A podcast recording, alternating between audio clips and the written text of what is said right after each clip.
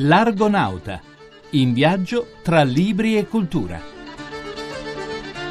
In questa puntata si parlerà di un protagonista eccezionale della nostra storia recente. Parleremo poi della storia con la S maiuscola e di parole, quelle utili alla vita. Per finire, di fantascienza. Buonasera da Paolo Corsini. Iniziamo il nostro viaggio di oggi con una storia straordinaria di un uomo straordinario che parte da una fabbrica per giungere ad un progetto di rinnovamento integrale della società. Noi, in attesa della fiction in programma per domani e dopodomani su Rai 1, infatti, ripercorriamo il cammino fatto passo passo accanto al protagonista di questa avventura solitaria contro il sistema, Adriano Olivetti, raccontato nella biografia di Valerio Occhetto per le edizioni Comunità. Libri e personaggi di Riccardo Paradisi. Adriano Olivetti non è stato solo un imprenditore geniale, un industriale coraggioso e attento alla dignità e ai diritti dei lavoratori. È stato molto di più. È stato un intellettuale cristiano e riformista, un editore illuminato, un politico federalista, un urbanista, un innovatore delle scienze sociali. Una vita la sua che ha le dimensioni della grande avventura spirituale e politica e che Valerio Occhetto ripercorre in Adriano Olivetti, la biografia, edizioni di comunità. Una storia straordinaria che partendo dalla fabbrica giunge a un progetto di rinnovamento integrale della società, una vicenda che Occhetto ripercorre facendo camminare il lettore accanto ad Adriano, intrecciando il racconto familiare con la ricostruzione delle iniziative imprenditoriali, culturali e politiche, dai viaggi americani e dai successi internazionali all'intuizione dell'elettronica che portò l'Italia all'avanguardia della tecnica mondiale, fino alla guerra senza quartiere combattuta contro il modello ivrea dai poteri forti italiani di destra e di sinistra. La Confindustria dell'epoca non gli perdonavano una fabbrica a misura d'uomo e l'idea che l'impresa ha una funzione sociale. I comunisti non gli perdonavano le stesse cose, definendolo un patronal socialista. Hanno fermato il progetto Ivrea, ma solo le sue idee hanno oggi un futuro revisionismo, una parola sempre al centro di polemiche, ma mentre gli storici sembrano essere quasi tutti concordi nel considerare la storia revisionista per definizione, la politica no. Anzi, fa un uso strumentale del termine che, rilanciato dai media, genera confusione nell'opinione pubblica. Ne abbiamo parlato con il professor Alessandro Bertirotti, antropologo della mente e docente di psicologia generale all'Università di Genova. Riflessioni storiografiche di Roberta Di Casimirro. Revisionismo da un punto di vista proprio etimologico letterale significa revisionare, cioè vedere di nuovo la stessa cosa. L'atteggiamento dell'essere umano è sempre proiettato verso il futuro, rivisionando e revisionando il passato e in quel modo si può esattamente decidere passato può essere ancora valido. Un'attività mentale di revisione è fondamentale perché ci lega al passato e al presente in vista del futuro. Perché la parola revisionismo impressiona la gente? Perché vuol dire essere nelle condizioni di ritornare sui propri passi, di ritornare sulle proprie convenzioni e vedere se queste convinzioni sono ancora valide o se con l'aggiunta di nuove conoscenze io debba rivedere delle posizioni certe.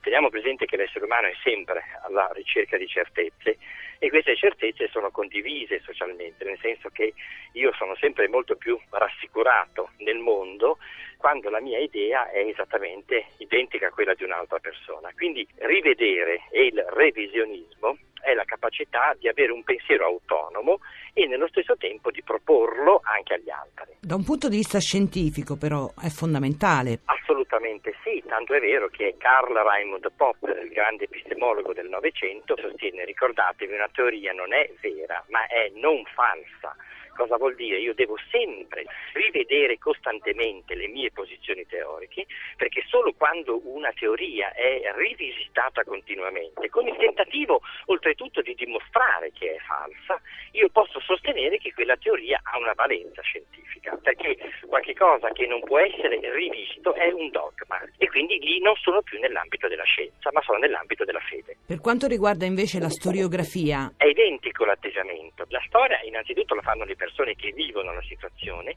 la storiografia la fanno le persone che vanno a valutare e considerare più punti di vista rispetto alla situazione che si va ad analizzare. Quindi revisionismo non è una bestemmia? Tutt'altro che una bestemmia, è un atto naturale della mente e diventa una bestemmia quando la revisione viene strumentalizzata per fini non storici o non scientifici o non intellettuali, purtroppo i fini sono quasi sempre politici.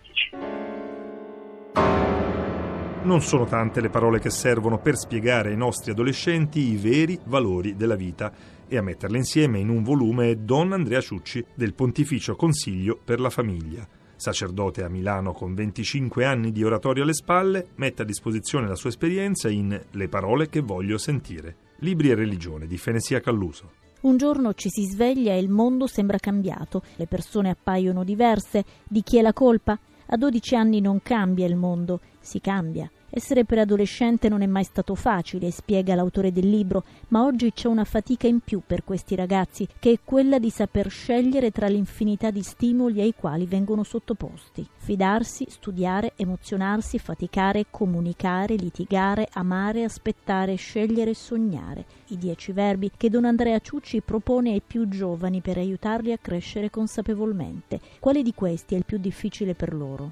sognare e desiderare, che sono simili. Per certi versi quell'età della vita è un'età in cui ci si affaccia alla vita e quindi particolarmente nuova, ci si apre. Per altri c'è il serio rischio che l'orizzonte rimanga chiuso, che si navighi a vista, che si voli basso. Fidarsi per capire che dare fiducia è il rischio, ma che, come diceva Confucio, è più vergognoso non fidarsi dei propri amici che venire traditi da essi. Studiare per capire chi è il vero sapiente, amare anche per capire cos'è il sesso, aspettare perché attendere significa amare all'infinito, sognare ovviamente ad occhi aperti. Il consiglio che do più spesso è quello di mm, provare a dare un nome alle cose che vivono, perché dare un nome significa riflettere su quello che capita. Credo che questo sia un buon passaggio. Così forse una delle cose che consiglio di più ai ragazzi è imparare a usare le parole. Tanta gente teme la preadolescenza.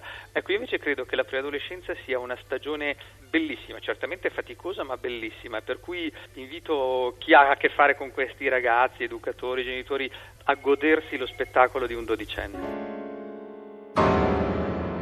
Per i nati fra gli anni 60 e 70, nomi come quelli di Peter Colosimo o Fausto Gianfranceschi avevano un significato preciso e profondo. Gli adolescenti di oggi probabilmente non sanno neanche chi siano. Fabio Monteduro, classe 1963, romanziere fra il fantasy, il mystery e il thriller, autore di Dove le strade non hanno nome, una storia incentrata sulla profezia Maya che andava per la maggiore ma che è stata miseramente smentita dai fatti, fa il punto sullo stato di salute della fantascienza come genere letterario. Libri e fantascienza di Nico Forletta. Fabio Monteduro, questo filone va scemando, va morendo. C'è che ho visto l'altro giorno proprio su internet che mi ha fatto molto riflettere. C'era un fumetto in cui c'era scritto bambini nel 1968 e c'era un gruppo di bambini che giocava intorno a un albero. Poi c'era scritto bambini nel 2013 c'erano questi stessi bambini che erano tutti seduti intorno all'albero che mandavano messaggini con il telefono. Questa è una generazione molto più tecnologica di quanto eravamo noi perché noi avevamo il primo e il secondo